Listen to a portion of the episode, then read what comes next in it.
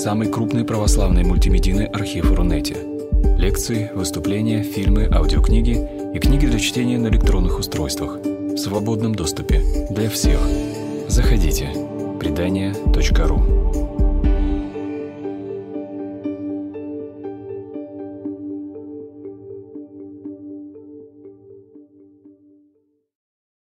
Здравствуйте, дорогие э, зрители, слушатели.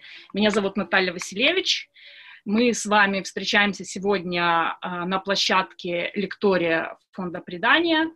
И я собираюсь э, этот вечер посвятить женскому вопросу, женщинам в церкви. Я сначала собираюсь сделать небольшое вступление, э, а дальше буду отвечать на ваши вопросы. Вы можете писать вопросы также по ходу моей трансляции, э, если они мне покажутся в тему того, что я конкретно сейчас говорю, то э, я э, смогу что-то прояснить или уточнить на ходу.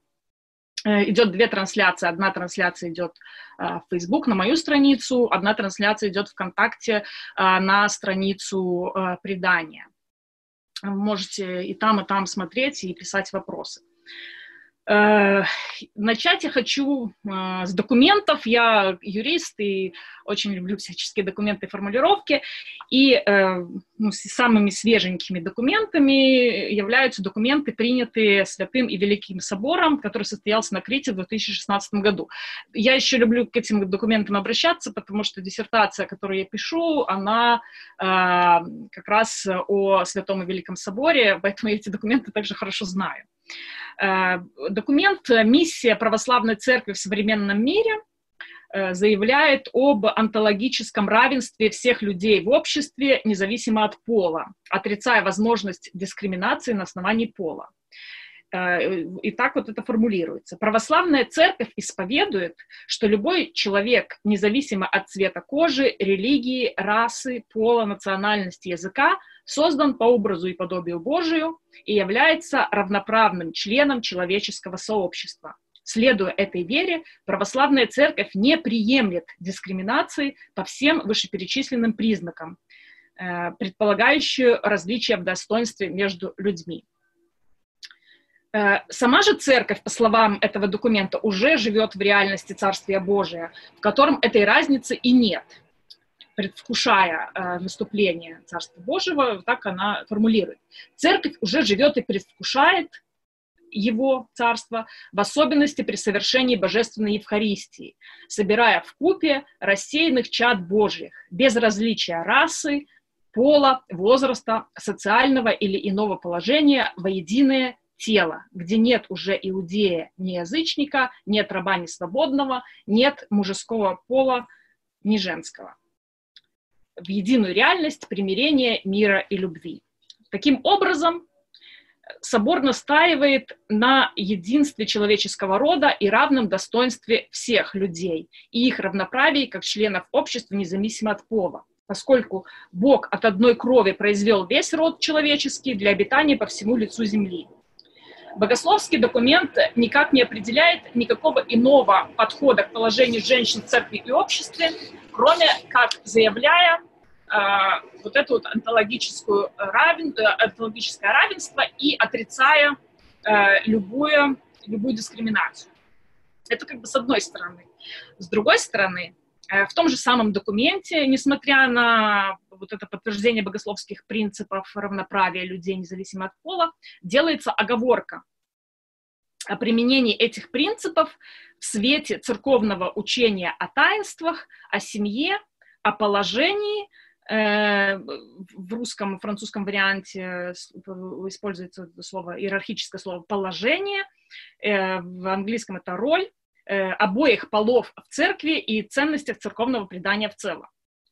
То есть церковь, которая вроде как предвкушает Царство Божие и уже живет в этой реальности, оставляет э, для себя пространство, в котором таковые принципы равенства и недискриминации могут применяться только пока они не вступают в противоречие э, с учением о церкви, э, с учением церкви о таинствах, о семье, о положении обоих полов в церкви.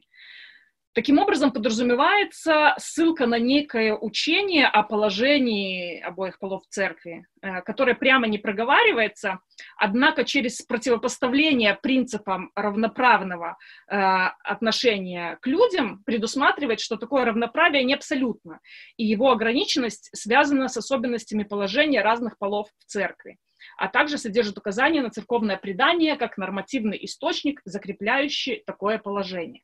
То есть в, в предании э, будто бы содержится некое особое учение о э, специфике положения мужского и, пола, э, и женского пола, людей мужского и женского пола в церкви.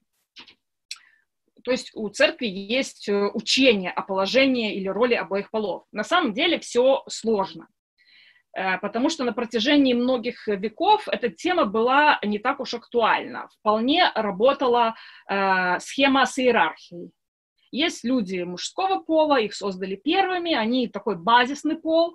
Э, есть люди женского пола, они вторичны.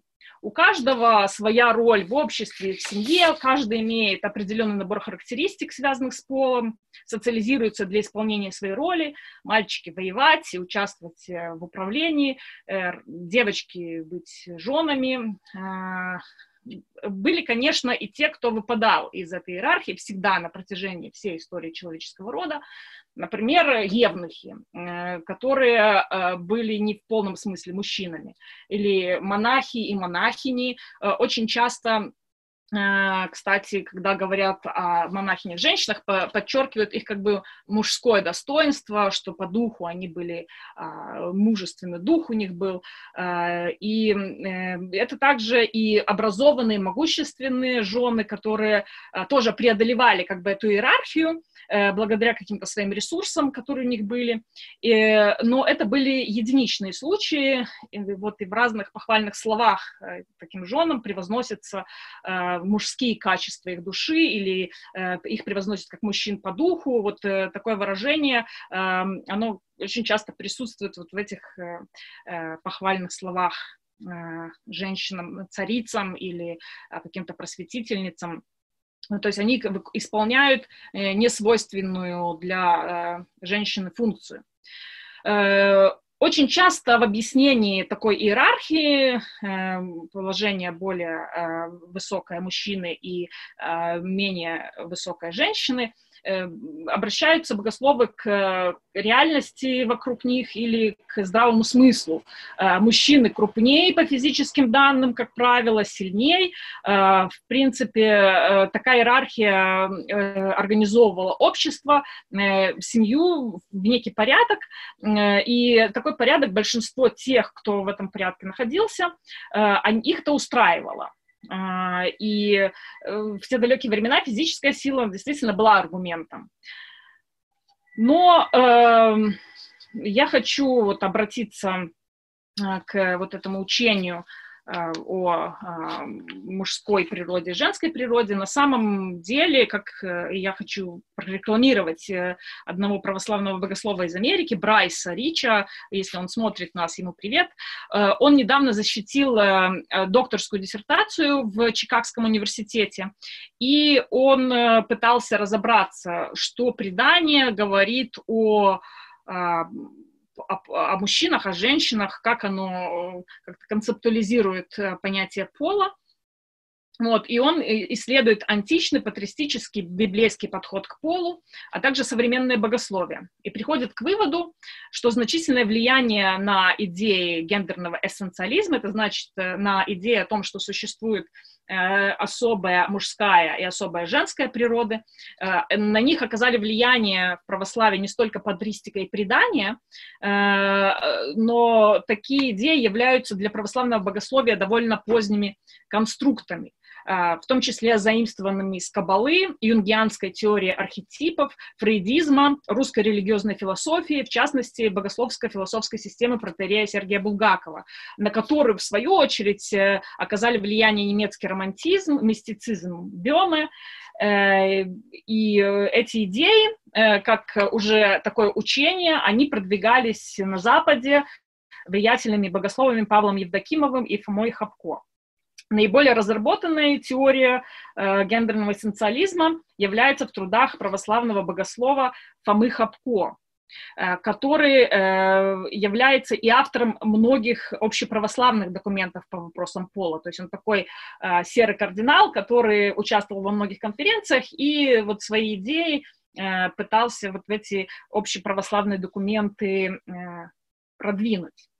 Э, для Хапко э, мужчины и женщины, как два разных гендера, отличаются онтологически и в рамках божественного творения имеют задачу представлять образ Божий как бы в двух ипостасях, в которой мужской пол соответствует ипостаси Сына, а женский пол — ипостаси Святого Духа. И, и как эти два лица Пресвятой Троицы, каждый имеет свою определенную роль э, в Троице и в отношении к творению — Э, свои невзаимозаменяемые характеристики, так и мужчины и женщины э, в этом э, творении и, имеют определенную роль и характеристики, и свою особую природу. Идея о гендерном эссенциализме начинается с учения о Троице, о ее структуре, о чине внутри Троицы. Во-первых, это учение о монархии Отца. Отец Э, первое лицо Пресвятой Троицы является источником, началом бытия в Троице, э, э, первым лицом, первой и первичной ипостасью. Таким образом, в Троице есть определенная иерархия. Это Отец привечно рождает Сына и посылает Духа. У них одна воля, и эта общая воля и есть воля Отца, а Сын и Дух подчинены ей. При этом ипостаси равны между собой. И Хапко таким образом подчеркивает, что в Троице иерархия никак не разрушает равенство. И, казалось бы, причем здесь вообще мужчины и женщины. Но поскольку человек — это образ и подобие Божие, значит и человеческий род организован по этой модели. А, особенно привлекательна здесь идея совмещения одновременно иерархии и равенства.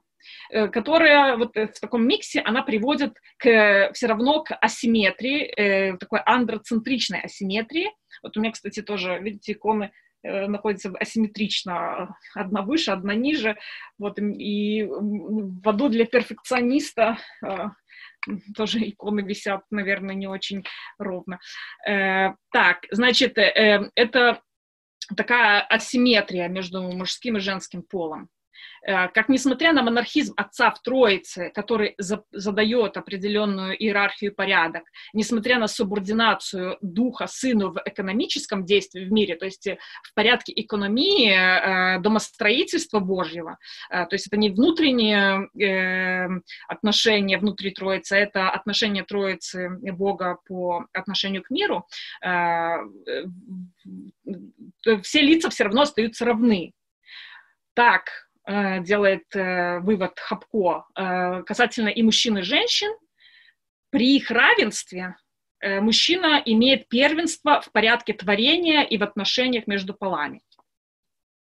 Откуда вообще возникла эта необходимость чего-то там разрабатывать, какие-то новые теории? На самом деле это возникла такая, такая потребность э, в, э, благодаря тому, что православные участвовали в экуменическом диалоге, и все время приходилось отвечать на какие-то вопросы, э, почему у вас там нет разговоров о рукоположении женщин, э, как православная церковь относится к равенству полов. И Э, э, вот эти ответы, э, которые формулировались, они очень часто формулировались как попытка объяснить чаще протестантам, почему женщины в православной церкви не рукополагаются. И началось это все очень активно при подготовке Пятой Генеральной Ассамблеи Всемирного Совета Церквей в Найроби тогда была проведена э, конференция «Роль женщины в обществе», и православные для того, чтобы придумать общий ответ православные вот, на этой конференции, они собрались э, в женском монастыре Агапия, э, и эм, впервые тогда в православном контексте женщина-богослов Элизабет Барсижель, я думаю, многие слышали это имя, подняла вопрос о рукоположении женщин в священство. Э, в конце концов, э, э, православные очень часто собирались, и именно этот вопрос, он всегда рассматривался не э, в вопросе там, человеческой личности, например, а всегда был в э, тех разделах, э, то есть этим занимались чаще всего экуменисты э, в диалогах, э, этих, диалогах между православной церковью и другими церквями о служениях в церкви и также в, в контексте Всемирного совета церквей. То, то есть не в, не в контексте именно богословия и канонического права, но в контексте вот попытки отвечать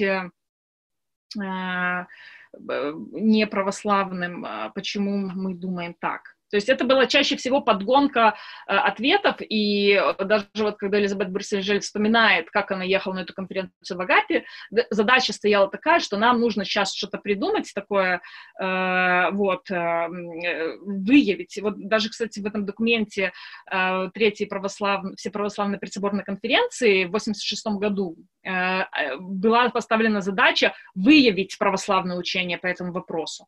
Э, то есть, э, как бы такого сформулированного учения никто не находил, его нужно было еще выявить. И э, большо, большая, такая самая авторитетная конференция произошла э, в Народосе в 88 году. Я тогда пошла как раз в первый класс э, еще, то есть это было ужасно давно, э, и я помню еще, когда я пошла в первый класс, примерно в 88 году я э, хотел сказать, рукополагалась, нет, я, приним, я крестилась, и э, я помню, как бабушка мне рассказывала о, о крещении, и очень важным моментом, который она мне объясняла, это было про то, что есть какие-то там царские врата, и вот мальчиков туда заносят, а девочек туда не заносят. И это как бы вот я не попаду куда-то там. Я не знала, куда я не попаду, зачем мне туда не попадать или попадать. Э, но э, сам факт того, что э, мое присоединение к церкви, это сразу было маркировано а, фактом того, что меня куда-то там не занесут, Э, ну, это у меня осталось где-то, э, ну, обидно, хотя я не знаю, зачем мне это надо, но все равно, э, я думаю, что мальчики, которых туда заносили, тоже не знали, зачем это надо. Э, и, эм, э, значит, э, эта конференция народности тоже формулировала свою задачу о, о том, чтобы систематически изложить э, вот это учение о положении обоих полов в церкви как изложение богословских причин, по которым православная церковь не рукополагает жен, женщин священный сан. То есть был, есть какая-то наличная практика, э, рукоположения у нас нет, и, э, как мы часто всегда делаем, мы пытаемся эту наличную практику э, найти об, аргументы вот эти богословские, чтобы объяснить, почему мы что-то делаем или не делаем. Э, вот. И э, благодаря этой конференции на Родосе вопрос, женский вопрос становится не только экуменическим, но и православным э, вопросом. То есть э, э, она собирает очень огромное количество участников, и сразу в, она представляет как бы очень большой такой панораму православных богословов, православных епископов, людей, которые занимаются формулировкой Э, учения православного или там выявления, может, э, потому что православные все время боятся чего-нибудь нового придумать, поэтому они предпочитают употреблять какие-нибудь там слова не ревизия канонов, э, там, чтобы ревизию провести, чего-то там найти, что уже устарело, и это, от этого отказаться, но кодификацию давайте мы проведем.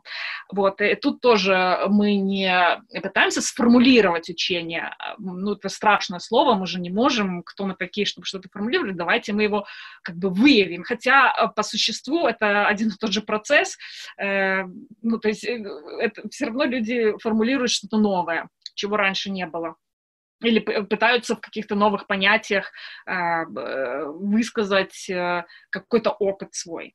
Ну вот и Элизабет Барсижель, она как бы сразу говорит, что сразу три группы определилось. Сразу, когда православные собираются, обязательно нужно на, на партии разбиться. И вот первая группа э, это были участники, которые сразу просто однозначно выступали против рукоположения женщин. Вторая группа это те, для кого вопрос был открытым и сложным. А третья группа это была группа, которые как бы были против рукоположения женщин, но они не могли э, понять, почему, и то есть они не могли, э, то есть они считали, что э, аргументов недостаточно, и нужно действительно что-то новое выработать для того, чтобы это объяснить, что просто наличная практика, она не может быть достаточным аргументом э, и серьезным аргументом. Вот. И это как раз группа и э, повлияла больше всех на окончательный документ Родоски. Э, и этот э, документ, он один из самых э, один из самых авторитетных, то есть у него все православный статус есть, и поскольку он проходил э, в рамках э, всеправославного процесса э, подготовки к Святому Великому Собору, ну, он, конечно, не был принят общецерковно, но вот его статус эм, на всеправославном уровне, наверное, э, самые значительные. Хотя он был только в 1988 году принят. Э, этот документ э, довольно противоречив. И на самом деле, вот если посмотреть как раз этот документ, я не знаю, знаком ли он вам, э, но, эм, то есть задача какая стояла? Задача, то есть никто уже э, в 88 году не мог э, говорить об иерархии полов, никто не мог говорить, что есть вот более такой привилегированный мужской пол, у него там а, есть менее привилегированный женский пол, то есть это, это уже не прокатывала такая аргументация совершенно, ну, и никто всерьез, кроме там каких-нибудь тех, кто на все православные встречи не ездил, кого не, не брали, читали, э, и кто вообще считал подготовку собора э, чем-то таким отпадением от православия, э, вот, то там, может, и были такие там, домострои и все остальное. Но как бы в, среди образованных православных, конечно, уже говорить об иерархии было никак. Зато ну, ну, опять же, говорить о полном равенстве тоже как-то не, невозможно было. То есть, получается, если э, женщины и мужчины действительно во всем абсолютно равны, то тогда как объяснить, что 20 веков э, существования православной церкви, э, э, в церкви существовал такой порядок, когда э, 50% э, церковного э, народа было лишено доступа к сакраментальному священству. То есть тогда это получается, э, ну, мы чего-то, значит, неправильно делали, а мы же не можем чего-то делать неправильно. Мы же православные, и э, наша церковь свята. И поэтому, э, если мы этого не делали, значит, это и не надо было делать. Ну, примерно так.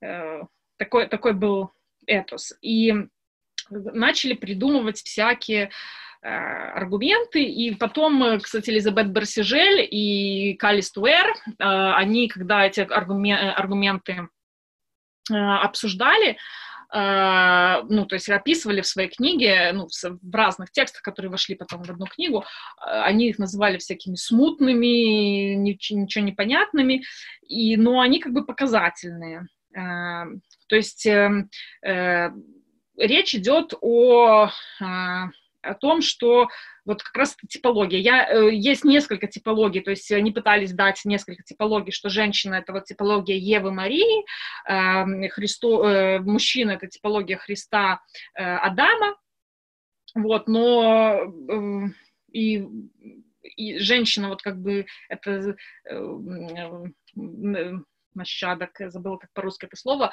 э, потомок, вот потомок Евы, а мужчина это потомок Адама. Э, хотя, ну, мне кажется, что все потомки и Адама, и Евы а, одновременно, если уж мы э, вообще принимаем идею о том, что эта пара реально существовала. Но э, в любом случае, образно, метафорически мы все потомки Адама и Евы, это единственное человеческого рода э, нас характеризует.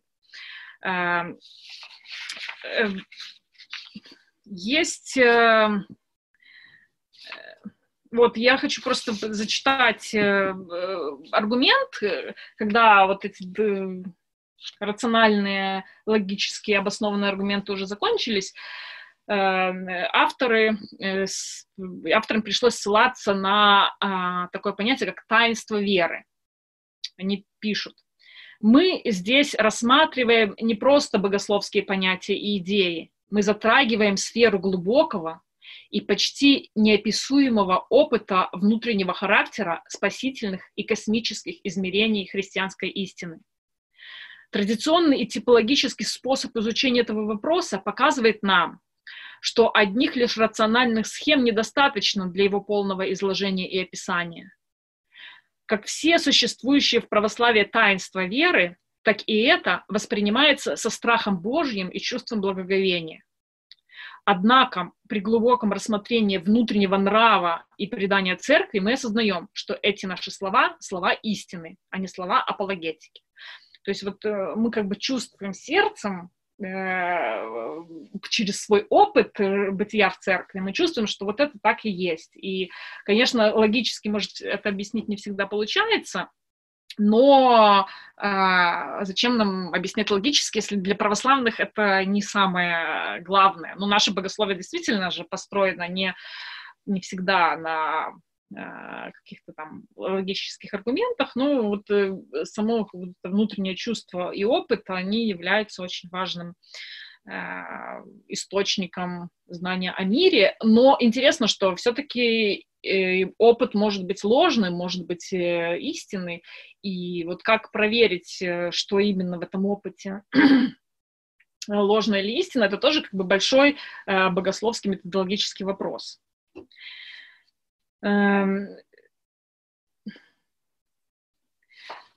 я не знаю, я могу потом вам дать в ссылке этот документ, вы можете сами его прочитать, но э, богословская его часть, она вот такая типологическая, да, а, а есть часть, эм, которая касается э, рукоположения женщин, возможности рукоположения женщин, в том числе допуска женщин э, к малым э, чинам, а также возрождение чина диаконис. Чин диаконис — это тема, на самом деле, не не в экуменизме у нас родилась, и не в 20 веке, даже уже в 19 веке, и в русской церкви шла речь о возможности возрождения члена Диканис, и на соборе 17-18 года, э, и об этом есть очень хорошая книга э, Елены и Надежды Беляковых э, о том, как женский вопрос рассматривался на соборе 17-18 года. Я, ну, сейчас не буду уже подробно останавливаться, потому что уже полчаса я говорю. Вот, что, что произошло ну, то есть вы, мы знаем, кто знает, поднимите руку, если тут можно сделать это. А кто знает каких-нибудь диаконис? Э, вот в 88 году вроде как э, уже э, православные решили, что ну, возродить чин диаконис давно можно, вот, но до сих пор такого возрождения не произошло. Вы, может, слышали, что в Африке, в Александрийском патриархате, что-то такое существует. И э, Александрийский патриархат принял документ, решение, э, Синод э, принял решение о том, что будет возрожден чин но э, потом он производил некоторые непонятные действия над некоторыми женщинами, Э, вроде как э, говоря о том, что вот теперь они вроде как деканисы, но вроде как и нет, и непонятно, какие у них э, функции и какой их статус. Э, я не знаю, если вы видели видео с этих рукоположений, там заматывали какими-то шарфиками, ну, то есть арарь как-то там женщин наматывали не в алтаре, а каким-то таким странным образом. И э, то есть являются эти женщины диаконисами или нет, это очень сложно сказать, и статус вот этих эм, таких непонятных манипуляций с ними тоже не совсем понятен. Зачем, ну, как бы, но про рукоположение интересно, интересно то, что ну, мне понравилась одна инициатива. Это женщины американские, Сент Catherine Vision, э, такая организация есть, ей э, руководит э, Кирики Фиджеральд, православная женщина-богослов, которая всю жизнь свою занимается исследованием чина диаконис, в том числе литургические какие-то древние чины она реконструировала, находила, находила аргументы, как бы разрабатывала эту тему, и под ее руководством Э, обратилась э, группа православных богослов, не только женщин, но и мужчин, э, к Вселенскому патриарху, в секретариат Святого Великого Собора с призывом восстановить э, вот этот чин, но они очень интересную инициативу предложили, которая касается не, не, только, не только чина деканис, но вообще того, как возможно что-то делать в православной церкви. И это пилотная программа, эксперимент. Э, они предложили, что давайте мы выберем несколько епархий, по всему миру, из, из разных э, обществ, э, и в этих епархиях попробуем рукоположить несколько диаконис и э, посмотреть, что будет. На протяжении, там, через э, там, 5 лет мы сделаем аудит. Что изменилось, как люди, как изменилось отношение людей, э, как, э, какие плоды принесло реализация этого служения. Эм, то есть, э, если, э, если это результаты будут позитивные для церкви, для церковного сообщества, то, возможно, мы можем этот эксперимент расширить на другие епархии. Э, и, возможно, мы придем к выводу, что оно классно работает. Вот. Если что-то пойдет не так, если вдруг какие-то будут, это приведет к каким-то негативным последствиям, то мы просто свернем этот эксперимент, э, ну, как бы, не знаю, разрукоположим деканис или что еще мы с ними сделаем, э, все в рамках закона, и, э, ну, просто эту тему закроем, но у нас уже будет не просто аргумент от каких-то там извините меня за выражение, спекуляций богословских, но у нас будет конкретная, практически конкретная практика и мы можем вполне на нее э, опираться. Вот, но, э, как сказали, как э, кто выступает против э, рукоположения диаконис, они, у них, кстати, очень эм, э, аргумент э, именно направленный на то, что вполне возможно, что людям это очень даже понравится, церковному народу, что стоит только начать, стоит только допустить женщин до какого-то там минимального сакраментального служения. Сегодня он играет джаз, вот сегодня она диакониса, а завтра уже вдруг, э, вдруг э, все скажут, а может и женское священство неплохо, а потом епископов женщин начнут э, рукополагать. Судьба людей, да, Артемий, спасибо за вопрос. Э, э, Деканисы, э, которые в Африке, на самом деле, то есть есть тоже такой принцип, миссия является матерью богословия. И э, все говорят, ну как возможно, то есть по социальному какому-то развитию африканские страны, как правило, ну, считаются так, так называемыми развивающимися странами, да, а вот Европа, там, где гендерное равенство, это прям э, современная религия иногда, э, такого невозможно, э, вот, но именно потому, что э, как раз вот это миссионерское поле, э, оно более э, flexible, как сказать это по-русски, забываю уже русские слова, оно более гибкое, а, и э, поэтому э, в этом поле возможно чуть больше, чем вот в этих структурах, которые давно существуют, и в которых есть вот этот определенный порядок, и которые изменять, ну, то есть всегда есть не только движение за изменением, но есть и движение оппозиция более сильное.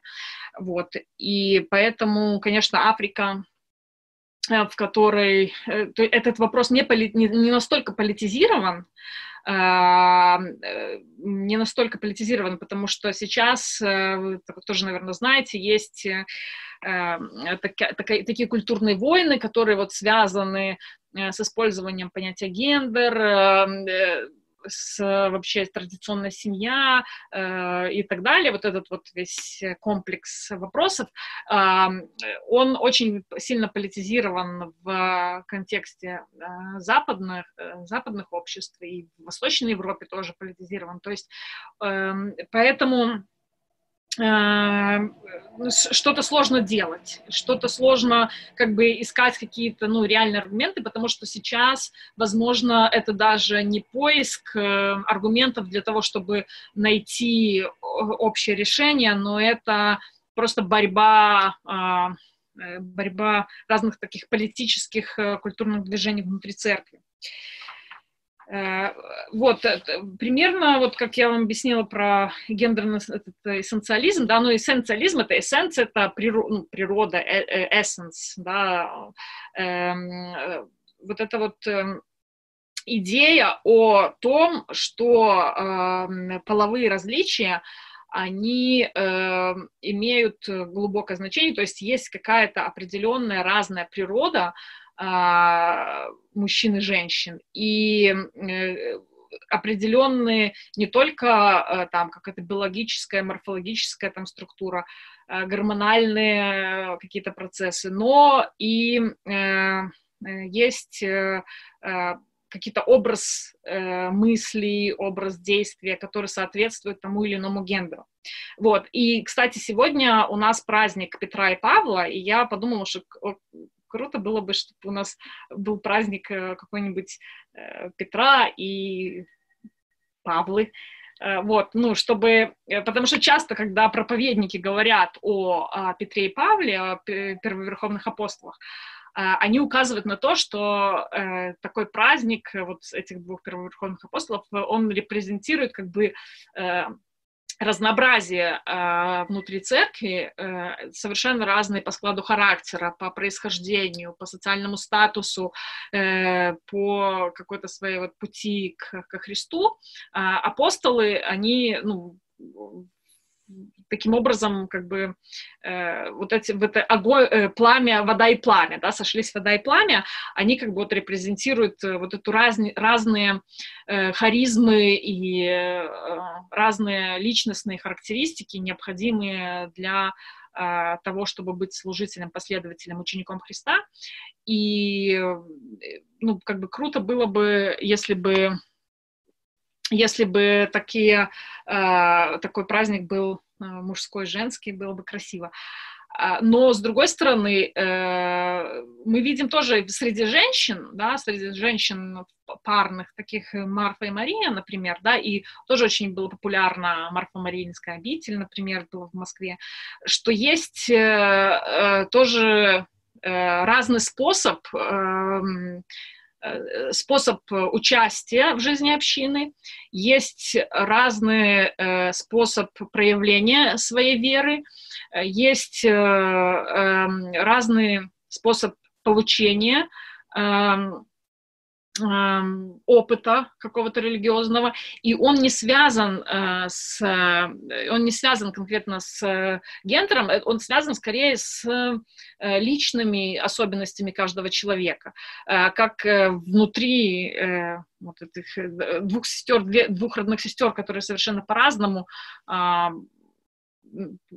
находили в взаимоотношениях с Христом, или э, среди э, вот этих двух первоверховных апостолов, которые тоже имели каждый свой э, способ соотнесения эм, э, ученичества и э, последовательность, э, быть последователем Христа, э, это, он, это показывает про то, что наши особенности, они, конечно, могут э, э, каким-то образом, э, то есть для человека очень часто бывает важно, к какому полу он принадлежит, э, но способы проживания даже своей половой принадлежности, они э, могут могут быть совершенно различными. И мож, может быть там целая шкала женских опытов, мужских опытов, и в какой-то части они могут совпадать, в какой-то части они могут отличаться, но эм, большинство, большинство вот этого вот нашего личного, оно все-таки э, обусловлено другими какими-то э, даже тем, что с нами произошло, с нашим каким-то детским опытом, с, людь- с людьми, которыми мы встречаем. Вот, то есть очень много из этого формирует нас как личность, и э, это не всегда строго э, заданные какие-то половые наши принадлежности. И сейчас а, отец Александр Шамко пишет, что Петра и, и Февронии есть у нас праздник, но, конечно, Петра и Февронии праздник, он скорее... Э, здесь тоже очень интересный момент есть про Петра и Февронию. Я думаю, что тоже многие э, на это обращали внимание. Э, и в самой истории о Петре и Февронии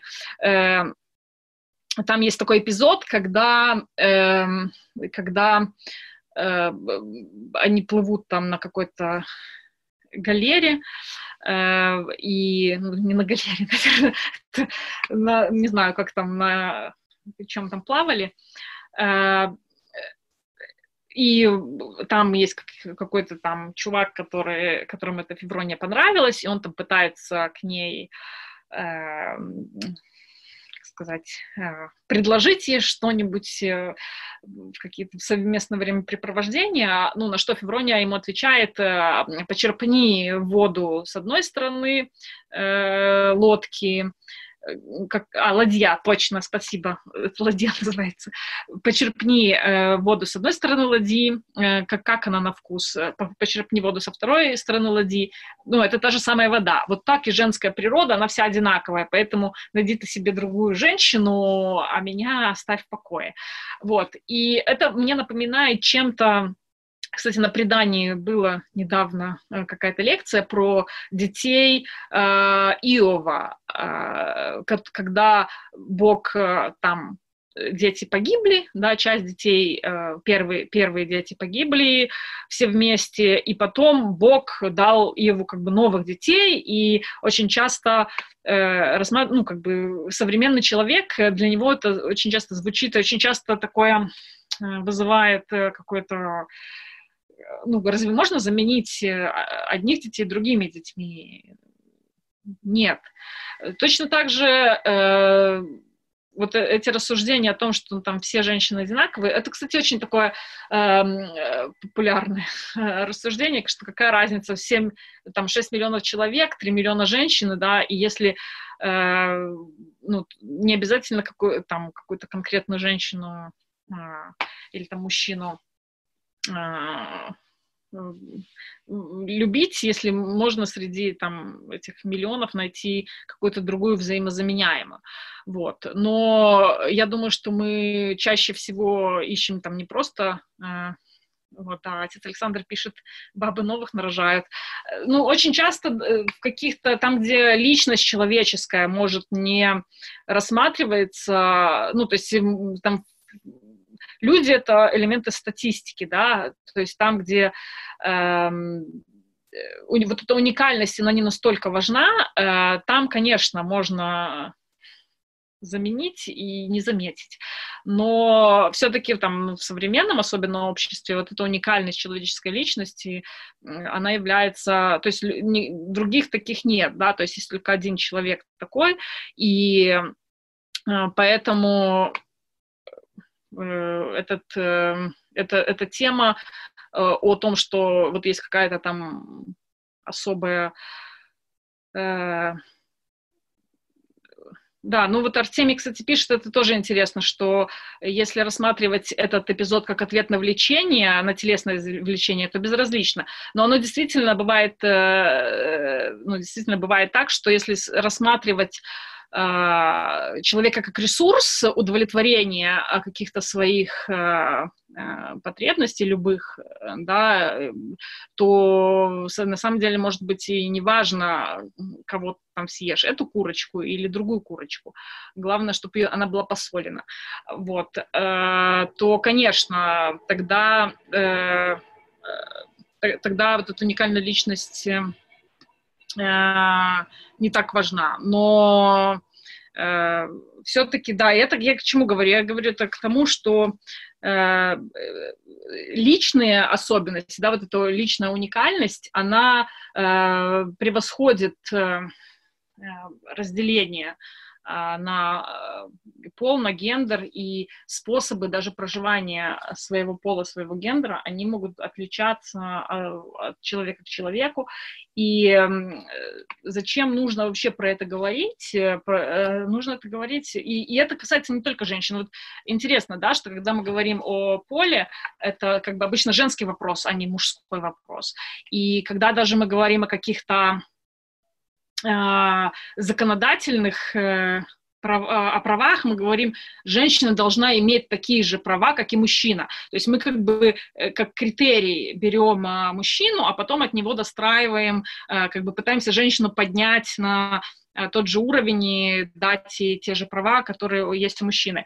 И это не совсем, ну, на мой взгляд, не, не совсем Э, правильный путь, э, потому что ну, для мужчин тоже, не, э, тоже необходимо осмысление своего пола и, свои, и, и способа вот этого проживания своего пола, потому что вот эта система, в которой этот эссенциализм построен, на которой построен, это система, в в которой э, ну, человек, у него ограниченные э, способы э, реализовать себя как личность.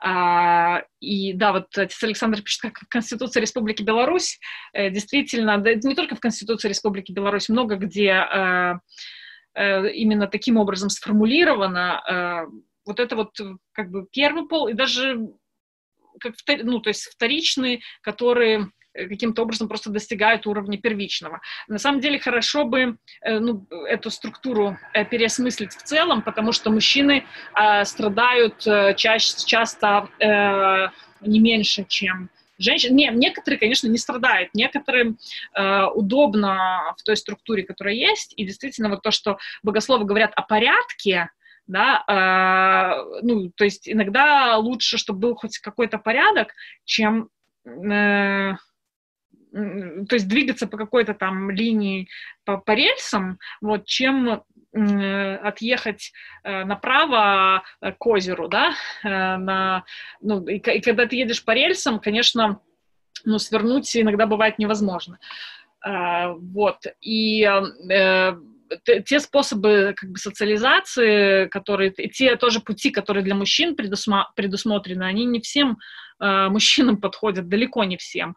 Э, вот. И не, то, не только женщины находятся в плену вот этих гендерных стереотипов, э, ну, как в семье, так и в обществе, так и, так и в церкви.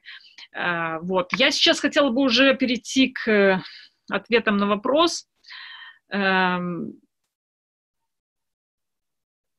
так, Эрнест Кадышников пишет, уже долго речь ведется, а тема новозаветных текстов, предписывающих неравенство полов, обходится. Э, да, что я, я, я не специально это делала, я как раз хотела сказать, что тот же апостол Павел, да, он действует по той же схеме, что и э, православные документы, э, он говорит о том, что нет ни мужского пола, ни женского, да, а потом говорит, э, женщина в церкви да молчит. Э, э, вот в семье тоже он как бы проводят, э, у него может, да, тоже не иерархия, а асимметрия наблюдается, вот когда он говорит, э, как муж должен относиться к жене, жена к мужу, он использует как бы разные глаголы, э, то есть разные, там, убоится жена мужа, там, муж любит жену, вот, тоже эта асимметрия присутствует, вот, но у апостола Павла, я вот там, когда читаю его иногда послания, ну, я, я все время не могу понять, что он хочет сказать очень часто. э, потому что он действительно как бы парадоксально э, высказывается и одновременно занимает э, немножко разные позиции.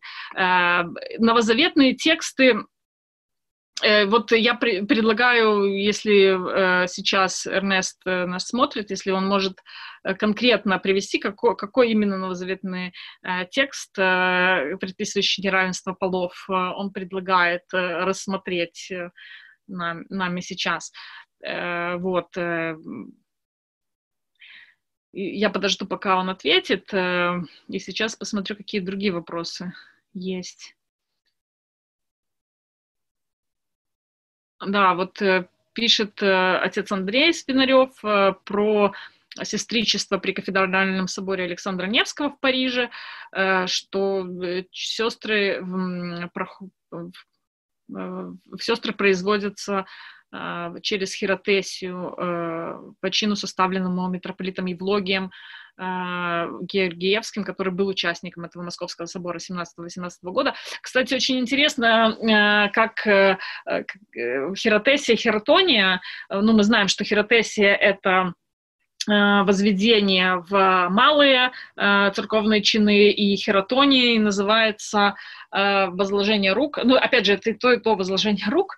Хиротония называется возведение в Э, сакраментальное священство, диаконские, священнические и епископские э, чины, но вот как раз в, Африке они э, взаимозаменяют эти понятия, то есть они, когда хотят объяснить, что же произошло, если они объясняют тем, кто выступает за рукоположение женщин, они говорят, мы провели хератонию диаконисы, а если они говорят с теми, кто против рукоположения женщины, очень критично к этому, они говорят, ну это мы только хиротесию провели, вот, и они э, на самом деле пытаются э, расширить просто сво, свою свое поле для маневра, да, и делают что-то непонятное специально для того, чтобы э, ну, разным сторонам э, говорить разное, аргументировать разное, вот, и потом уже посмотреть, э, какая страна выиграет, к той стране им при, примкнуть. Ну, я шучу, конечно, но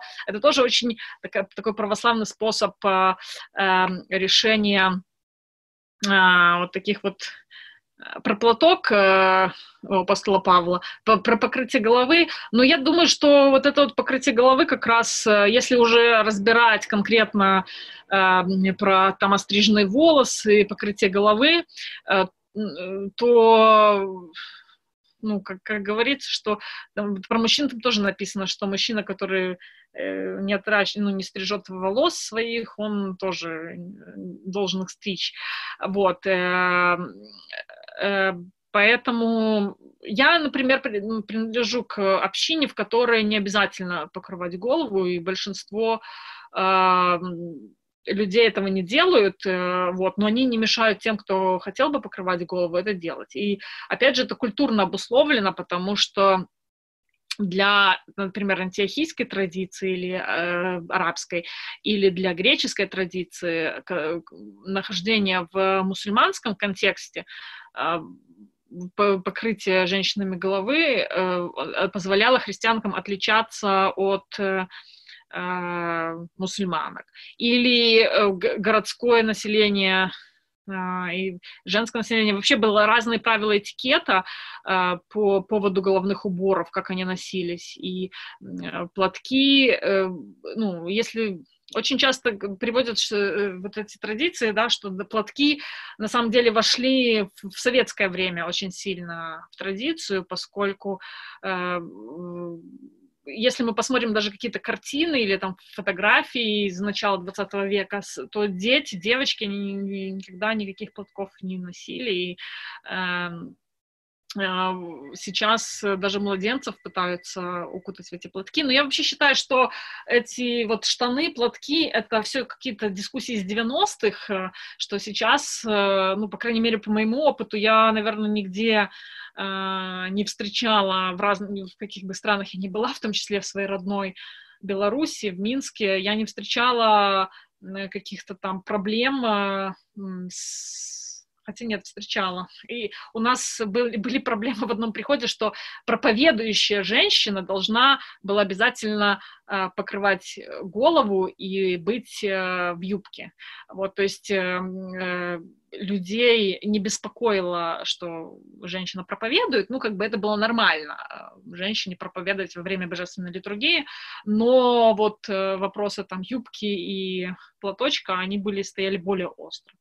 Вот, поэтому как бы тут, э, знаете, очень часто, э, это очень меняется на самом деле, потому что, эм, ну, сколько там лет и ну, прошло, сейчас уже эта тема с платками, она совсем отошла на какой-то там 150-й план, вот, и православная мода. Я помню все журна- журналов, сколько было Фома, там у него там же вмещают ли джинсы спасению, там, такие прям на полном серьезе мы э, на форумах э, рубились э, о, о дресс-коде. Ну, как бы это все очень для меня уже древних времен дискуссии. Мне кажется, что они никому сейчас уже не так актуальны. И это тоже показывает, что острота многих проблем снимается а, а, просто вот именно экспериментом, да. Так, эм, Илья Павлов говорит, что э, про политизацию вопроса я упомянула как нечто негативное. Но можно ли рассматривать этот вопрос в отрыве от политической рефлексии? Тогда становится понятно и с Павлом. Жены да боятся своего мужа, имеют тот же статус, что рабы подчиняйтесь своим господам. Ну, я в этом смысле я согласна. Э, что ну, полити, политизированные, я имела в виду не, ну, как бы рефлексию не о структурах общества, не какую-то критическую рефлексию о том, как э, определенные структуры общества э, оцениваются с точки зрения евангельской вести, а скорее о том, что вопрос э, касается не столько евангельской вести, а не столько э, даже жизни э, в общине или жизни церкви, сколько э, становится мар- мар- маркером таким, да, то есть маркером, которым можно э, поставить, то есть идет какой-то комплекс вопросов э, в, в общей политической, политической повестке, э, включая там, э, не знаю, начинает антипри, анти, антипрививочное движение, например, да, там Э, движение против э, ЛГБТ, э, движение там, против равенства женщин. То есть это как бы демографическая безопасность, Запад, разрушающий наши православные страны и так далее. Эм, эм, ну, то есть получается, что вопрос о э, месте женщины, да, или положении женщины, или правах женщины, он э, как бы рассматривается совершенно не, без отношения к женщинам как таковым, а вот э, только в рамках этой общей повестки мы за Запад или мы за свою, там, за свою страну, там, патриотически этот вот, э, вот, поэтому я считаю, что это довольно-таки э, то есть люди, люди все-таки это не э, не, не какие-то политические концепты, и очень часто здесь речь идет, опять же, не о людях и не о их интересах, а э, о, э, об идеологии, о том, как эту идеологию можно маркировать э, просит громче говорить, попробую говорить громче, я не знаю, я, мне кажется, я так достаточно громко говорю. Так, э, вопрос о, э, о практике. Представим себе девушку откуда-то из Мозыря или из Кобрина, что можно ей посоветовать, если она хочет получить приличное богословское образование. Э, я, ну, что я могу сказать о богословском образовании, особенно для девушек из Пинска, я точно могу сказать, что делают девушкам из Пинска, потому что очень много девушек из Пинска идут по богословской линии. Вот. В том числе, например, э, Наталья Горкович, которая недавно защитила диссертацию о э, Стефане Зизане, вот она из Пинска как раз поступила в Институт теологии э, Европейского гуманитарного э, университета, наверное, еще на факультет теологии. То есть в Минске, э, если мы посмотрели бы э, Э, кстати, я, извините меня, я еще должна сказать, что сейчас по законодательству Республики Беларусь невоз, нельзя э, делиться своим опытом и говорить об обучении за границей э, без разрешения Министерства образования и Министерства внутренних дел.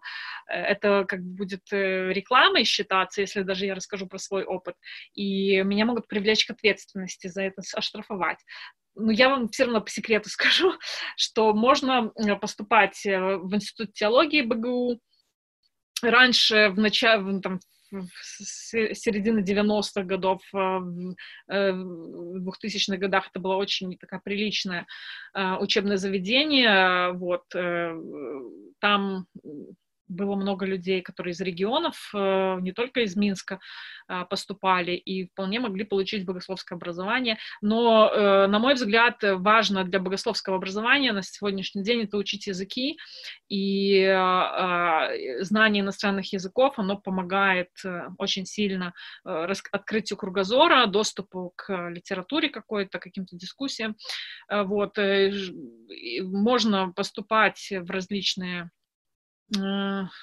учебные заведения, если у человека реально лежит к этому душа, и он действительно видит себя а, а, на этом пути, то это, это примерно богословие на самом деле. Э, это э, чем-то похоже на философию, вот по, но для э, на философию, на историю на какие-то другие там дисциплины общегуманитарного направления, но другой, с, другой, с другой стороны, это нужно понимать, что, как и философы, э, богословы потом не всегда могут найти работу себе, э, вот, и это, и не, ну, не только женщины, мужчины тоже, поэтому мужчинам очень часто приходится идти по священнической линии, э, для того, чтобы э, обрести э, себя со своими богословскими знаниями. То есть, на самом деле, мужчины тоже э, находятся вот в церкви, они находятся в такой эм, э, довольно ну, такой сложной как бы, ситуации, да, им, у них тоже как, э, вариантов э, э, вариантов развития вот своей э, личной э, истории, как бы вот э, своего пути, своей судьбы, а, он тоже довольно ограниченный. То есть очень многих, в конце концов, затягивает в священническое служение, вот, хотя, ну, это не единственный способ быть каким-то там лидером, а, не обязательно лидером, но каким-то вот влияющим а, на то, что происходит в общине. Э, пути, да, поэтому, э, к сожалению, это э, меня избьет, мне тут все какие-то комплименты говорят, я сразу начинаю э, сбиваться с мысли, потому что э, очень э, это меня... Хорошо, вот Михаил Щербаков, я бы хотела, если вы смотрите меня, я э, Э, хочу вас более конкретно спросить, потому что не совсем понимаю ваш вопрос. Э, слишком много общих слов, типа для многих мужчин бла-бла, а для других многих мужчин бла-бла. Нет ясных аргументов против за ясных тезисов. Ну, просто хотелось бы э, ну, уточнить, какие за какие тезисы мы и против каких тезисов мы сейчас говорим я сейчас вернусь к, вопро- к продолжению дискуссии с Марией Тимофеевой, которая спрашивает, э, что не все девушки становятся матушками или монахинями, могут ли они реализовать себя в церкви. Ну, вообще людям реализовать себя в церкви очень тяжело. А для того, чтобы реализовать себя в церкви, ну, как бы здесь готов, готовых рецептов очень мало, готовых э, путей, где нас ждут и с распростертыми объятиями говорят, давайте, приходите, будете реализовываться, кроме э, тяжелых каких-то там э, работ, э, э, там, особенно уборка, строительство, вот, или там просто быть спонсором, ну, нас не очень сильно ждут в церкви, если честно. Я думаю, что у вас тоже есть такой опыт, и единственный способ вот, реализовать себя, это что-то делать, да, то есть проявлять какую-то инициативу, там, биться Э, головой в стену храма а, и э, пытаться вот создать вот это пространство, в котором ты себя можешь реализовать. То есть, если ты хочешь себя реализовать, у тебя, ну, тебя ник, ну, никто не принесет э, вот на блюдечке э, вот эти способы реализации. Это действительно, это же труд, и это творческий какой-то ну, человеку действительно нужно пробиваться для того, чтобы реализоваться. И это, может, и правильно. Это позволяет, э, ну, как бы креативить, это позволяет э, э, сталкиваться со стенками, это тоже хороший опыт. А, вот. И, возможно, это приводит к другим способам, новым способам самовыражения. Вот люди, я знаю, и женщины тоже ведут там видеоблоги, например, какие-то церковные. Кто-то пишет э, э какие-то литургические или не литургические, вне литургические э, там, по поэзию, э, творчество, кто-то занимается исследованиями. И в конце концов, если ты делаешь какой-то ну, какой хороший продукт э, и можешь показать, что этот продукт он э, несет смысл э, для церкви, э, то, конечно, э, я думаю, что игнорировать и, и церковное сообщество не может.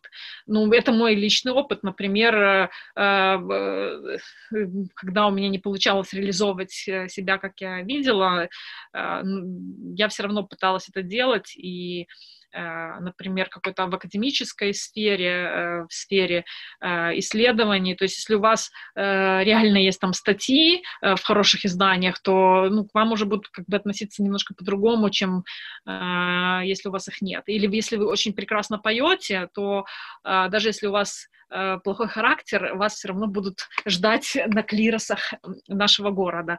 Вот. То есть если у человека действительно есть талант, который он может принести в церковь, этот талант э, э, не пропадет. И тут важно тоже друг друга поддерживать э, и э, ну, рассматривать друг друга не как конкурентов, а все-таки э, поддерживать друг друга, и тогда э, продвижение вот этого э, э ну, с, с, вот этой своей, того, что ты приносишь в церковь, оно может э, более эффективно работать. Э, например, я могу сказать, что у нас есть э, сообщество а, э, богословов белорусских, которое те, которые живут в Беларуси или те, кто живет за границей, и мы там друг друга поддерживаем и советуем какие-то программы, советуем какие-то э, э, там, не знаю, стипендии, и таким образом э, вот формируем такие группы поддержки, которые э, в конце концов дают какой-то плод, какой-то продукт, э, вот, и э, Поэтому можете присоединяться, писать, например, в наш журнал э, «Сбожжа», э, вот, пожалуйста. Э, Еще вопросы. Есть ли э, подвижки или вопросы насчет создания новых чинов, допустим, как проповедники или что-нибудь наподобие, которые изначально были бы гендерно-нейтральны? Я думаю, что, ну, как бы, э, это совсем не обязательно создавать чины новые. У нас их и так слишком много. Вот, и я считаю, что вот это урегулирование, да, то есть какие-то попытки создавать вот эти какие-то э, коробочки, для разных людей. Это не, не то, как... Э, то есть в церкви я, я считаю, что не обязательно... То есть не обязательно проповеду, э, проповеднику иметь там чин проповедника, допустим, какой-то легитимированный. То есть община сама может... Она может э, сейчас э, не как в древности. У нас сейчас очень много грамотных людей, и у нас каждый может открыть любые толкования, посмотреть на ютубе лекции э, и подготовить хорошую проповедь. И очень часто Э, люди э, действительно, как бы, особенно э, мой опыт слушать проповеди мирян, он очень позитивный, потому что люди реально готовятся, например, к этим проповедям. То есть человек, если хочет донести какую-то свою мысль, которая ему пришла в результате чтения Писания, чтения святых отцов а, или просто такого рассуждения, он действительно готовится и делает качественную, качественную проповедь. А батюшки очень часто, они к этому относятся халатно, выйти, что-нибудь просто красивых слов сказать, как вот некоторые говорят, что я сейчас тоже э, халатно отношусь, но я не халатно, у меня доклад э, написан на много страниц. Вот. Э, так. Э, поэтому я думаю, что сейчас э, идет речь скорее о том, что мы, мы как бы должны видеть тоже меня всегда удивляло. Э, есть, например, такие формы жизни и, и активности в церкви, как братство и сестричество. Причем братство, там не обязательно только братья туда входят, туда могут входить и сестры, а сестричество в нее тоже могут входить и братья. Но э, развлечение между братствами и сестричествами, оно тоже идет по такому гендерному как бы направлению, что братство — это которые занимаются э, чем-то таким... Э, э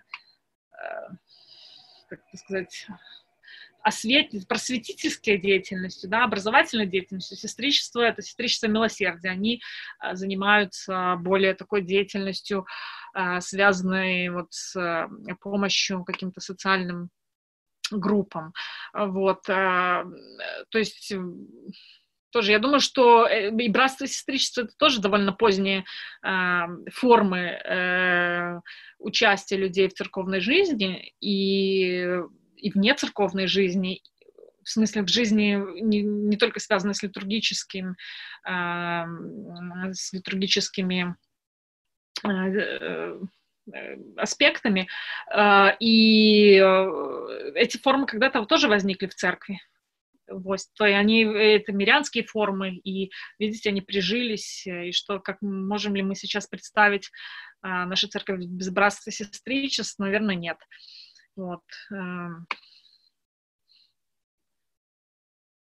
Так, э, еще вопрос. Э, я видела в Фейсбуке вопросы, но сейчас я попробую их промотать. Томас Крамер мне пишет много вопросов, но я его проигнорирую, наверное. Не, ну, я шучу. Эм...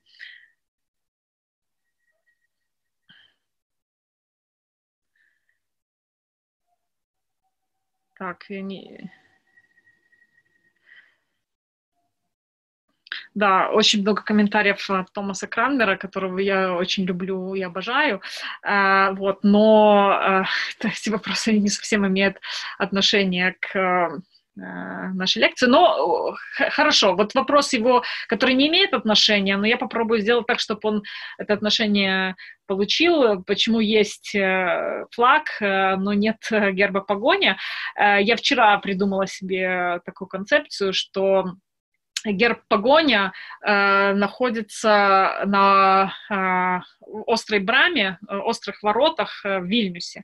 И с одной стороны, с внешней стороны там герб погоня, если вы знаете, что это такое, это герб, который был государственным белорусским гербом, изображение э, рыцаря на коне, который с мечом э, за кем-то гонится.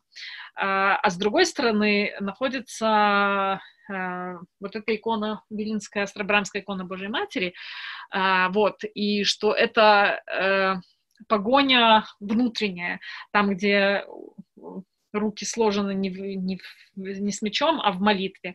Вот. И это тоже в каком-то смысле герб погони. Вот, Эрнест написал вопросы. Так, Да, я про, я про это говорила, о э, герб погоня. Это, если хотите, можете, вы можете посмотреть в гугле э, в картинках. Э, это герб, бывший герб э, э, Республики Беларусь во времена независимости. Э, а до, ну и такой национальный символ как бы Великого княжества Литовского, э, государства, в которое Беларусь входила, но это как бы очень далекое отношение имеет к нашей сегодняшней дискуссии. Давайте, э, значит, э, вопрос. Второе послание к Тимофею. Женщина доучится в безмолвии со всякой покорностью, а учить жене не позволяю, не властвовать на муж, над мужем, но быть в безмолвии. Ибо прежде создан Адам, а потом Ева. И не Адам прельщен, но жена, прельстившись, впала в преступление. Значит, э, и, и, и Эрнест предлагает Э, да, он, я только хотела сказать, что э, Павел не обязательно является непосредственным автором этого послания, но э, на самом деле вот э, создание этих чинов э, и пасторское послание, вот и послание к, пасторские послания к Тимофею, э, например, послание о пророках, да, то есть э, раньше в церкви существовали пророки, э, чин пророков. И было, были критерии определения, какие пророки являются истинными, какими, какие являются неистинными. И ну, сегодня мы не можем, у нас нет этого чина пророков ни в, как, ни в каком виде. Вот, и э, это развитие, то есть э, когда-то не было, не было то есть, трехступенчатой этой системы священства, диаконский, пресвитерский и епископский сан, да, то есть они, э, этого, они вообще не были ступенями, не были иерархическими такими служениями, это были функциональные э, разделения. Вот были, было служение диаконис, было служение вдов. И, кстати, про служение вдов я занималась ну, как бы изучением этого чина во время своего обучения а, богословию здесь, в Бонне. И это очень интересный чин, потому что вдовы — это тоже не совсем... А, они выпадали э, из э, вот этой э, системы мужского и женского, поскольку если женщина, она э, находилась внутри как бы дома, то есть в Э, частной сфере жизни и практически не имела выхода в публичную сферу жизни, то вдовы, они были, находились на пограничном таком состоянии, э, поскольку э, мужа у них, как известно, уже не было, поэтому они именно являлись вдовами, да, то есть они не могли э, слушаться вот этого мужа из послания э, к Тимофею, э, вот, э, и э, они очень часто ходили по домам э, и разговаривали с людьми, поэтому даже апостол Павел там пишет, что э, не, ж, э, те вдовы не должны там ходить, те, которые ходят и болтают, это э, не очень хорошо, но на самом деле так и было, что это было первое, первое профессиональное профессиональное священство, это, было,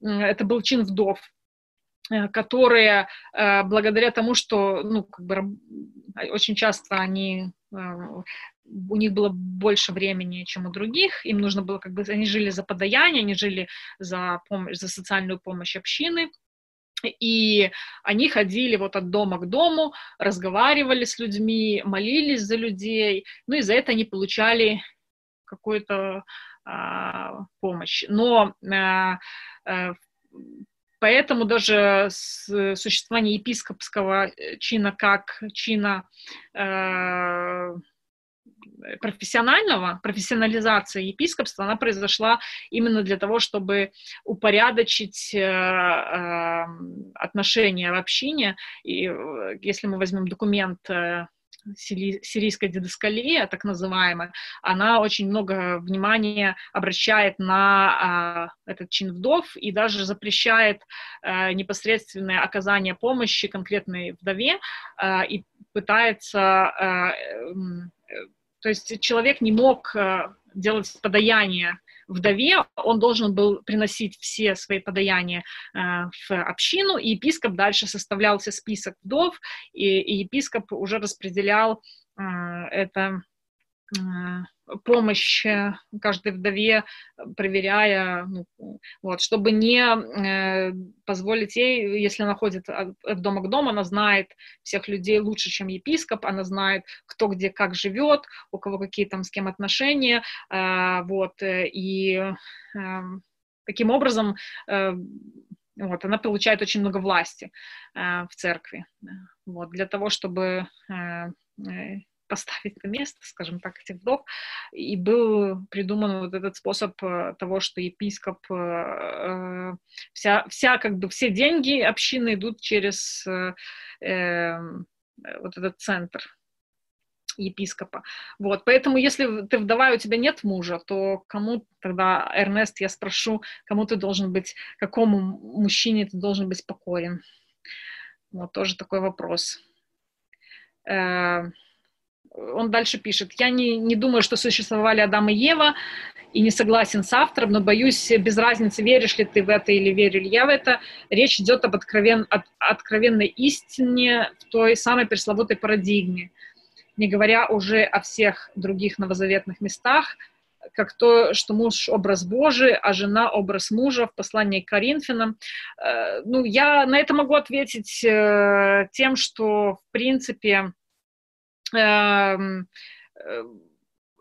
ну, это, это как бы ну, базовые такие вопросы работы с э, текстами, э, о том, что текст, евангельский новозаветный текст, он, являясь богооткровенным текстом, он при этом э, не э, является э, предписанием на все случаи жизни и для всех э, сообществ. Э, те, э, то есть там есть авторские некоторые вещи, да, то есть э, вещи, которые отражают э, социальное положение, э, опыт э, конкретного автора текста, а не только богооткровения. То есть мы знаем то есть, если мы подходим к чтению этих текстов, мы можем и любо, любую а, особенно вот такую метафорическую, а, метафорический контент э, определенным образом деконструировать. Вот. И я как бы здесь, здесь не вижу э, проблемы, э, если, ну, если в Библии есть что-то, Э, которая какой-то образ, этот образ не обязательно всегда будет э, нормативным и не всегда, не обязательно он будет задавать какие-то э, социальные там структуры э, каким-то образом их э, предписывать. Поэтому я думаю, что если мы, мы читаем Библию как э, э, не набор цитат на все случаи жизни, а если мы читаем э, Библию как откровение о э, универсально, мы, мы находим универсальность человеческого рода, да, мы находим, что все люди, э, независимо от пола, а, независимо ни от каких э, параметров, они являются членами одного э, человеческого рода и обладают общей какой-то вот природой. А мы можем, ну, то есть все люди спасены, то есть Христос умер за всех людей. И Э, Христос воскрес. Э, ну и как бы такие вещи о том, что, э, ну, как, как мы строим свои отношения с Богом, как мы, во что мы верим, к чему мы стремимся в своей жизни, и как отдельные люди, как община, ну, я думаю, что обращать внимание на какие-то, скажем, детали, мы можем из них черпать какое-то вдохновение. Есть какие-то вещи первичные, есть вещи вторичные. Мы вторичные вещи проверяем по первичным вещам. И а, поэтому, ну, я не думаю, что мы можем просто брать какие-то там вот такие цитаты и э, просто применять их э, непосредственно к жизни, то есть особенно затыкать рот кому-нибудь, да, там мы не можем сейчас все-таки сказать женщине, что женщина домолчит, да, это будет как бы ну, мне кажется, злоупотреблением э, власти. Начальство, вот тоже пишет Эрнест, начальство мужского пола, э, что женское монашество, в женское монашество бежали для обретения самоопределения, э, и частично обретали его. Я, ну, я не знаю, я не могу ничего на эту тему ответить.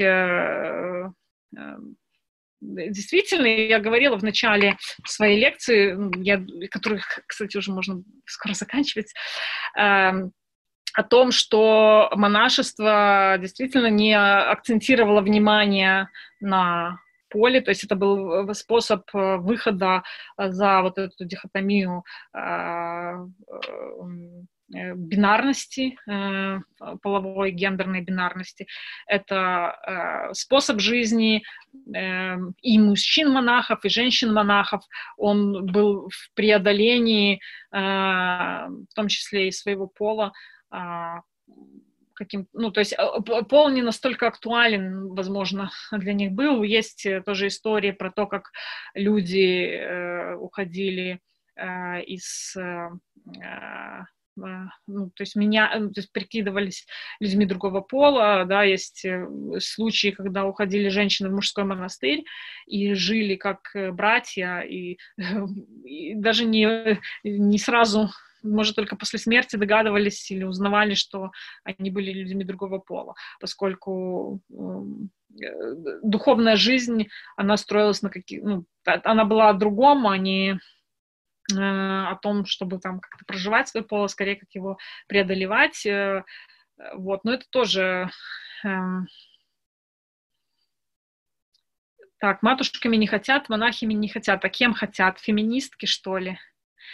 Э, ну, кем хотят? Э, я не знаю, кем хотят все. Ну, то есть я не, не, не могу э, знать, э, ну, то есть, и опять же, стать матушкой, ну, как бы самостоятельно вряд ли, вряд ли возможно, э, вот, или монахиней стать тоже нужно призвание особое. Люди как бы сами решают, кем они хотят быть. Можно стать богословом, можно стать Э, то, то есть, если человек хочет э, видеть себя, в каких, ну, то есть у него есть какой-то талант, э, если он видит себя а, в какой-то там важной для церкви деятельности, можно стать бухгалтером, например, очень хорошая профессия. Я, кстати, недавно видела табличку такую с Жировицкого мужского монастыря, кстати, там бухгалтер женщина. Вот целый монастырь, и фактически экономом монастыря является женщина вот, но она называется таким скромным немецким словом бухгалтер. Вот, э, есть э, куча разных э, талантов и разных... То есть именно если человек чувствует себя на пути вот к какому-то конкретному призванию, то какая разница, какой он пол у него. А, ну, может, и есть разница для этого человека, но другим-то какая разница? Вот, не знаю. Можно стать богословом, например. Вот я захотела стать богословом. Ну, то есть это случайно на самом деле произошло, потому что я как часто шучу, что э, если бы я умела петь, э, я, наверное, бы э, стала регентом каким, ну, или регентом, или э, просто участником церковного хора, но поскольку петь я не умела, у меня такого таланта не было, меня в хор не брали, мне приходилось э, во время службы э, вместо того, чтобы петь, э, думать обо всем, что вокруг происходит, вот, и так я в конце концов превратилась в богослова. Желание управлять, я ничего про желание управлять не говорила, вот, и мне кажется, что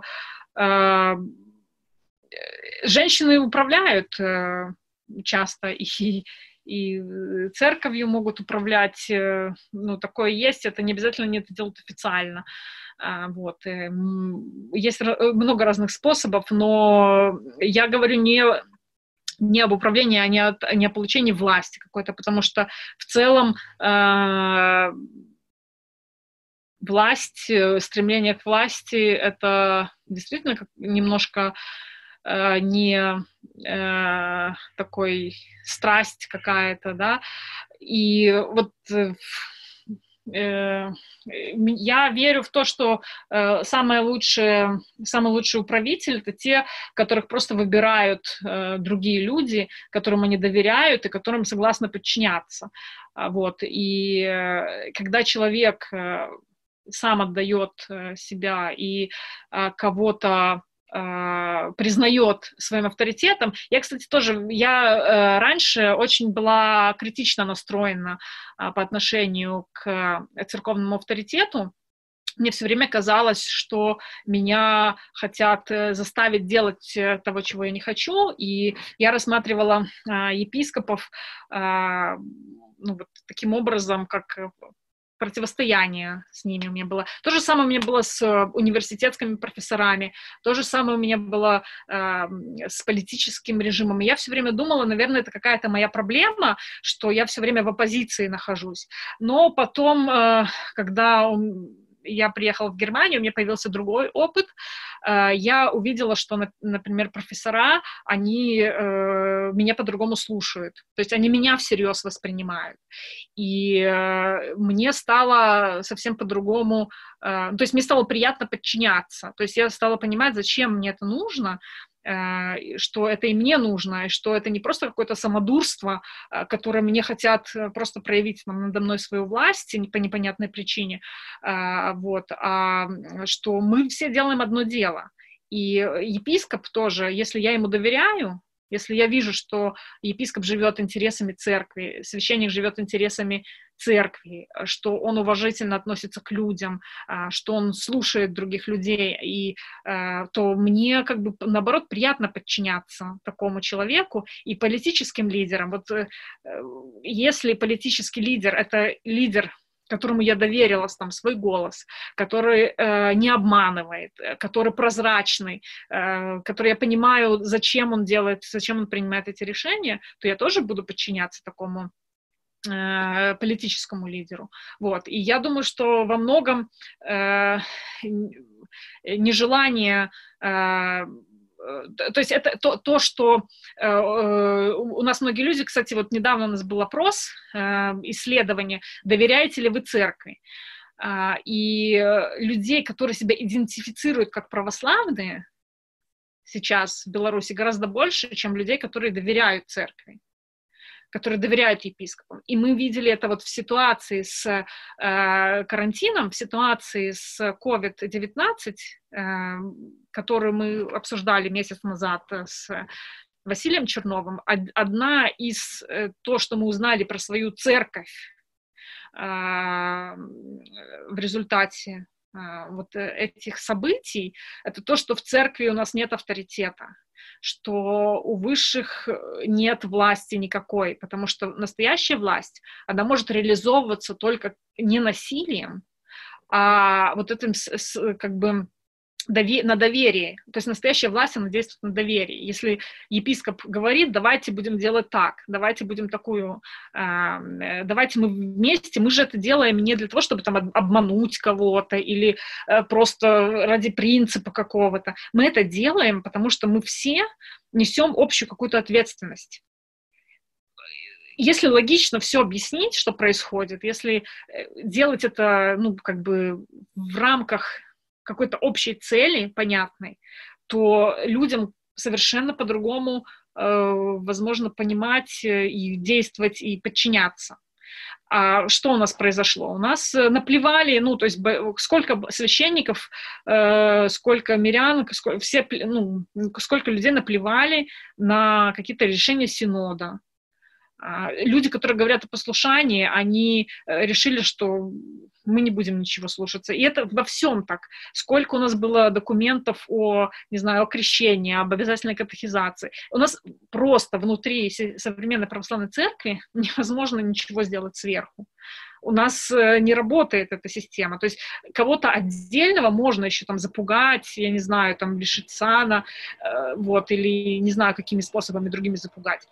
Э, но вот сверху вниз просто принять какое-то адекватное решение и его реализовывать невозможно. Вот ситуация с COVID-19, она именно это и показала, а, что к сожалению, да, у нас много говорят об авторитете, о власти, но э, эта власть, ей уже не на что опираться, то есть никаких механизмов для реализации этой власти больше нет в церкви. Вот. И существует скорее анархия. Вот. Э, спасибо всем за комплименты. Я э, рада, что кому-то понравилось сегодняшнее выступление. Я еще подожду некоторое время вопросы. Мы немножко отошли сейчас от церкви, но действительно э, в церковной жизни очень много всего взаимосвязано. И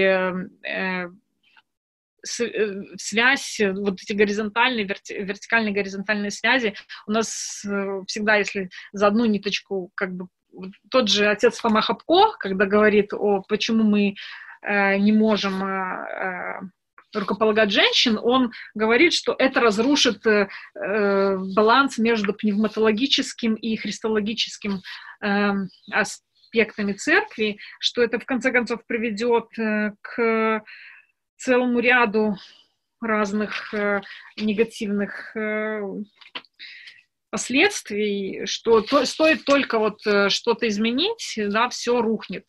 Но не знаю, может как раз-таки, если что-то изменить, э, может э, оно как раз и не рухнет, а оно наоборот усилится. Я, кстати, могу сказать, что я выступаю за рукоположение женщин, но я э, выступаю не для себя. Я знаю женщин, э, которых я могла бы видеть в качестве священника, которые, которых я могла бы видеть в качестве своих духовных руководительниц.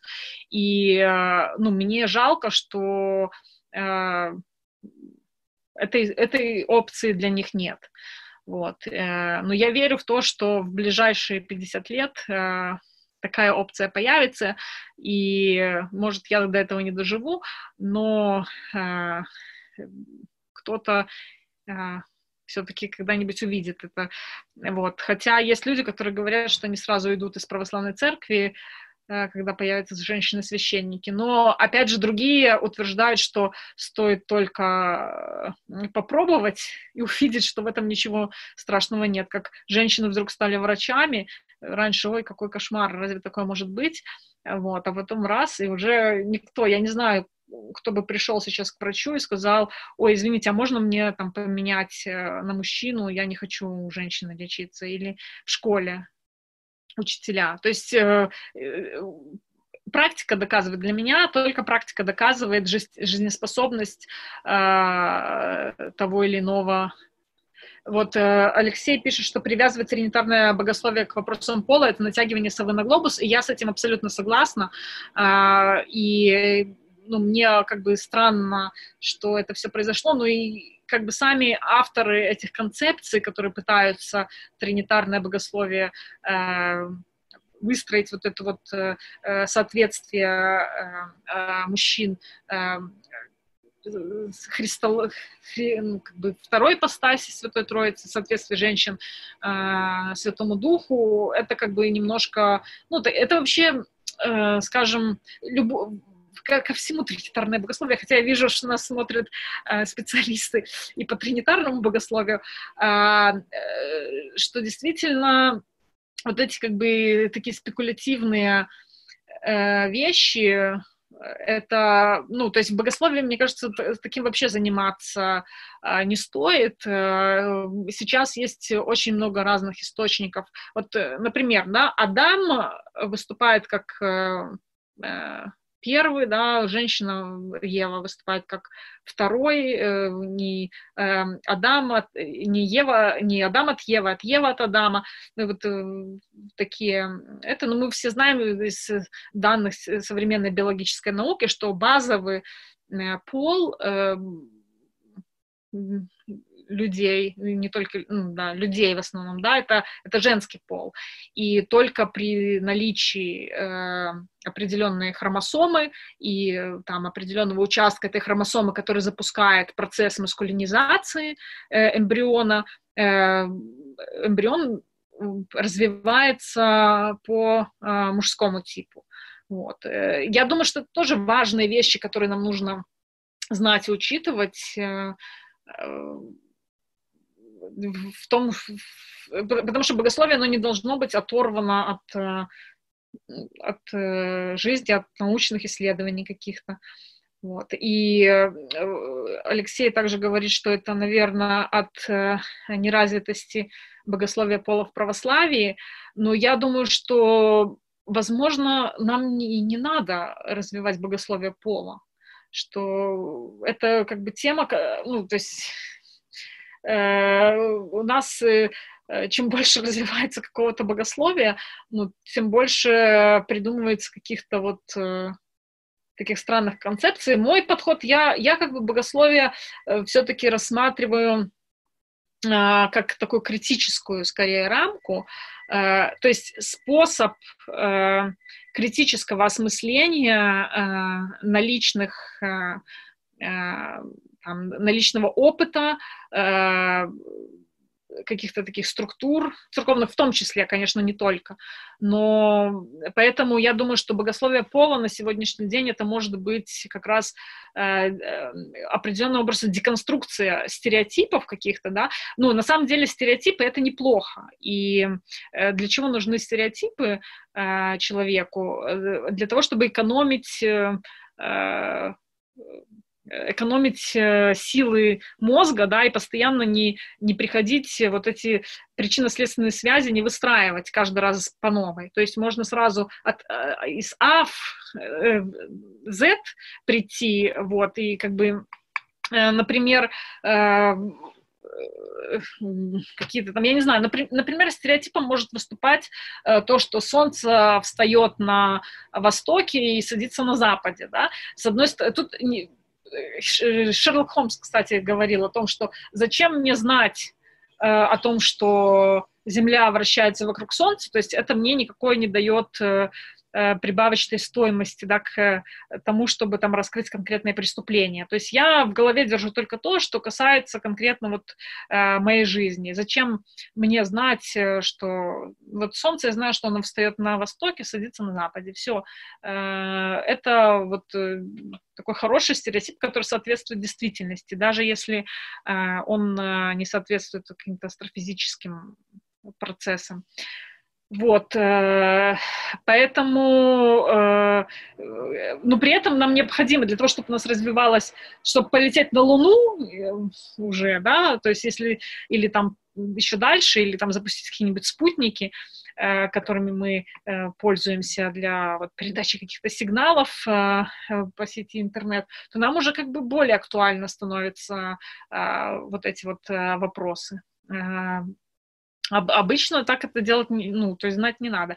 Поэтому с богословием пола, ну, очень часто, то есть по э, э, развитие вот этой мысли, оно происходит от проблемы, да, то есть если люди чувствуют, что что-то не то, как-то они не вписываются, и они как-то недовольны, у них внутренний дискомфорт, э, э, те структуры, которые существуют, они не соответствуют э, потребностям человека, его а, личности какой-то. И тогда на самом деле приходится эти структуры пересматривать. Как я уже говорила, да, что если раньше, в принципе, всех устраивала система иерархии а, половой, а, вот, э, потом эта система перестала устраивать, и уже никто про эту иерархию э, не говорит. Э, да, вот э, для женских монастырей можно рукополагать женщин. Вот э, отец Николай пришел, я хочу сказать, что я до, до того говорила о рукоположении как э, возможности э, эксперимента, что э, и то, то, чего нам в православной церкви, на мой взгляд, не хватает, это возможность что-то делать, э, по-настоящему делать, да, и потом оценивать результаты этой, этого, этого, этих, э, этой деятельности. Вот э, St. Catherine Vision, организация в Соединенных Штатах Америки, э, которую возглавляет э, доктор Кирия Кифи Джеральд, она предлагала э, решить вопрос с диаконисами очень простым способом. Я повторяю уже то, что было в начале лекции. Э, это э, определить какие-то епархии, сделать такой пилотный проект, определить епархии, определить эм, э, несколько их по, раз, по всему миру в разных э, социальных э, э контекстах, э, рукоположить э, диаконис, э, определить тоже разные функции, возможно, и потом э, проанализировать по протяжении пяти лет, как изменилось отношение э, прихожан к деканисам, как вообще к вопросу о рукоположении деканис, какой плод э, их деятельность принесла для церкви.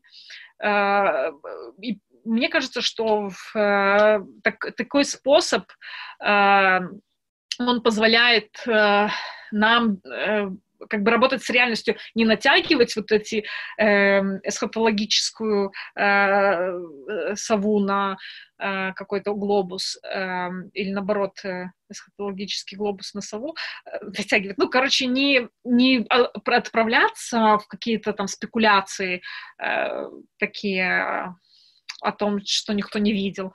Вот. Но конкретно работать с конкретной практикой. Эм, и действительно, вот э, опыт других христианских общин, протестантских или эм, католических, он позволяет посмотреть ну, на то, что, к чему это все может приводить. Да, и не всегда, конечно, не всегда э, э, результаты позитивные, вот, но нужно как бы оценивать в каждом конкретном случае и смотреть, э, вот, и только, только так, я только в такой э, способ э, каких-то реформ верю, то же самое, как молитвы на современном языке, давайте мы введем молитвы на современном языке, и потом посмотрим, к чему это приведет. Вот. Через 5-10 лет сделаем такие, определим критерии. И для этого нам, конечно, нужно развивать э, богословие, и, и, и мы найдем чем заняться целой когорте всяких специалистов, которые хотят себя реализовать в церкви. Вот анализировать опыт, например, какие-то делать выводы. Вот. Я надеюсь, э, что вы получили удовольствие. Я получила немножко удовольствия э, сегодня. Я всех благодарю за а, участие. Вы можете в записи посмотреть э, этот стрим.